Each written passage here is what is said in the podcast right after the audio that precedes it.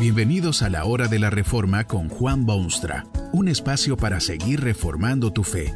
Este podcast es patrocinado por la casa editorial Poiema Publicaciones, tu primera opción para libros centrados en el Evangelio, para cada rincón de la vida.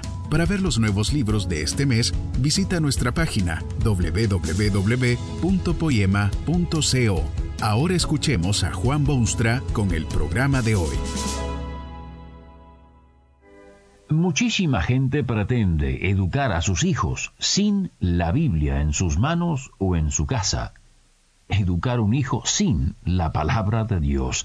Dan ganas de sonreír al pensar en semejante pretensión, y uno se reiría a carcajadas si no fuese que esto constituye una seria tragedia, demasiado prevalente en este desgraciado y triste mundo. Quizá usted mismo es de aquellas multitudes que han empezado a darse cuenta de que hay algo mal en la familia moderna. Parece desintegrarse ante sus ojos y toma esto muy distintas formas en distintos lugares. En algunos casos hay una separación casi irreparable entre padres e hijos. En otros hay discusiones constantes entre los esposos. Los jóvenes se ven desconcertados y confusos. Aumentan los divorcios y cada vez hay más huérfanos o niños abandonados que ambulan por las calles de las grandes urbes. No debe extrañarle a usted ver este desastre de las estructuras familiares. No cabe duda que hay un sinfín de razones para esta desgracia, pero puede estar absolutamente seguro también que una de las causas principales es el olvido total de las preciosas enseñanzas divinas. ¿Cómo puede el hombre educar o preparar para la vida a sus descendientes sin el más importante ingrediente a su disposición? Cierto es que hay cosas que ocupan el lugar que corresponde a Dios en la vida, pero cuando se deja a Dios de lado, no debe extrañar a nadie que también Dios deje de lado. Esto es lo que está sucediendo en medida creciente en este mundo. El hombre tanto ha insistido en abandonar a Dios, que Dios parece haber decidido abandonar al hombre. ¿Qué armas utiliza usted para educar a sus hijos y preparar a su familia para los vendavales de la vida? Tal vez les lee cuentos de hadas antes de acostarse en la noche, las aventuras de esos gigantes y esos héroes y esos personajes mágicos de la imaginación le interesan a usted casi tanto como a su hijito. ¿Qué criterio utiliza para discernir lo correcto de lo equivocado y para enseñarle a sus hijos lo bueno y lo malo? Mucha gente considera su propia opinión de máxima importancia en este terreno, y son ellos quienes personalmente deciden entre lo que es bueno y lo que es malo. Imagínese el efecto que esto debe tener en la tierna mente y corazón de su hijito.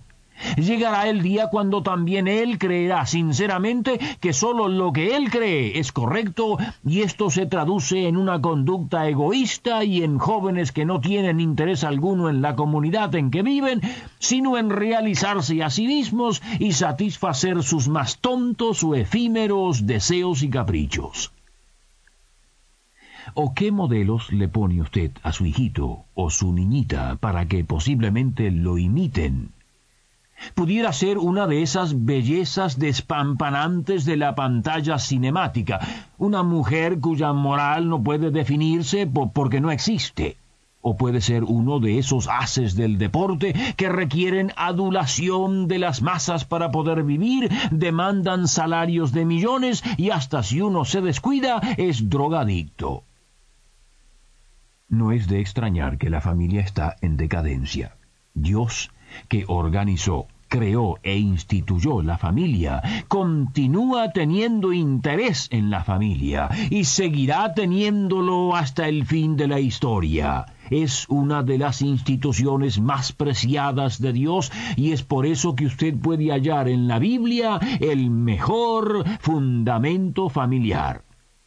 Sí, usted puede utilizar los recursos que quiera para educar a sus hijos, pero si deja de lado a Dios y sus enseñanzas y su libro, nadie puede garantizarle éxito alguno. Dios ha dicho siempre a los suyos pero aún a quienes no muestran interés en él, que hay ciertas formas de conducirse y ciertas líneas a seguir en tan importante responsabilidad como la educación familiar. Estas son las palabras claras y categóricas que habló a su pueblo antiguo, pero que aún es totalmente válido para estos días aciagos de desintegración familiar. Estas palabras que yo te mando hoy estarán sobre tu corazón, y las repetirás a tus hijos, y hablarás de ellas estando en tu casa, y andando por el camino, y al acostarte, y cuando te levantes. Y las atarás como una señal en tu mano, y estarán como frontales entre tus ojos, y las escribirás en los postes de tu casa y en tus puertas. Dios quiere que usted se acuerde de sus enseñanzas al tener comunicación con sus hijos. Este mandamiento esencial para el bienestar familiar está dirigido a los padres. Son ellos quienes deben tomar en cuenta los grandes actos de Dios, sus majestuosos hechos y manifestaciones de poder y soberanía. Sabedores de estas responsabilidades que corresponden a todos los padres conscientes, se han publicado excelentes libros con las historias bíblicas en formas más comprensibles e interesantes, pero la Biblia misma contiene las verdades que los niños y toda la familia necesita oír, recordar y volver a oír. Es una historia que jamás envejece y que siempre produce inspiración y es nueva cada día. Si usted es padre o madre, lo mejor que puede hacer es leerle a su hijo de los fascinantes episodios de la Biblia. Ese, por lo menos, es el sabio consejo de Dios cuando dijo: estas palabras las repetirás a tus hijos. Eso sí, es fundamento familiar. En segundo lugar, deben los padres impartir esta enseñanza bíblica en forma ininterrumpidamente regular. Del mismo modo que el niño requiere leche y otros alimentos en forma cotidiana, su educación requiere el mismo tipo de régimen espiritual o intelectual. Es una pena ver esos niños que crecen, sí, adquieren músculos visibles, un cuerpo sano y fuerte, hasta aprenden a leer y escribir y hacer cuentas, pero permanecen totalmente ignorantes de las cosas propias de Dios y de la vida y del porvenir y del espíritu. Dios sabe que esto debe ser preocupación diaria, constante, regular de parte de los padres. Por eso es que especifica no solamente el estarse en la casa con los hijos, sino también el andar por el camino, vacaciones inclusive, y el acostarse, y el levantarse por la mañana. No hay momento en el día en que el padre o madre pueda sentirse libre de esta responsabilidad de enseñar, demostrar, hacer referencia a las cosas de Dios delante de sus hijos. Eso echará la base al mejor fundamento familiar imaginable. Pero no se trata simplemente de sentar al niñito en una silla, hacer que se cruce de brazos o entrelace los deditos y escuche con atención mientras usted le lee tediosamente algún pasaje de la Biblia. Es su responsabilidad impartir el significado de estas cosas. Su propia actitud personal será la indicación más poderosa en su trabajo de padre o madre que busca un buen fundamento familiar.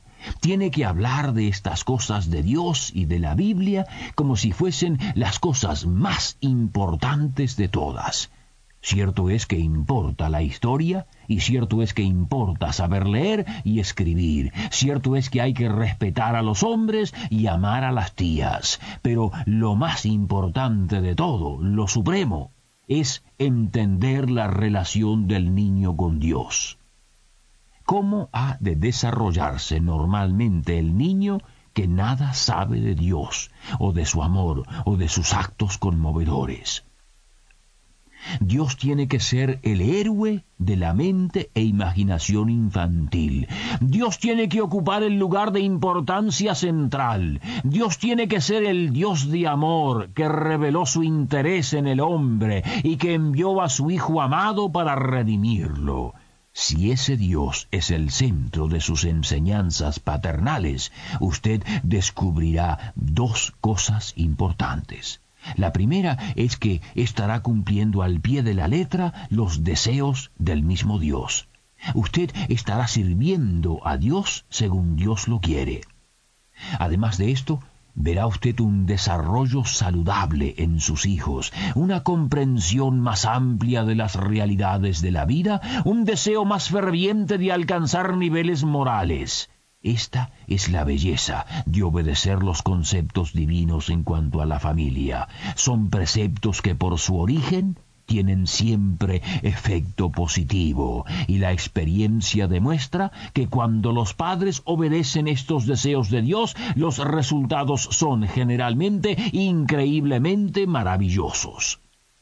Dios promete a los padres maravillas que el mundo de hoy casi no puede concebir o entender, pero milenios y milenios de creyentes genuinos que han puesto a prueba lo que Dios dice pueden darle testimonio irrefutable de que efectivamente esto es sólido fundamento familiar.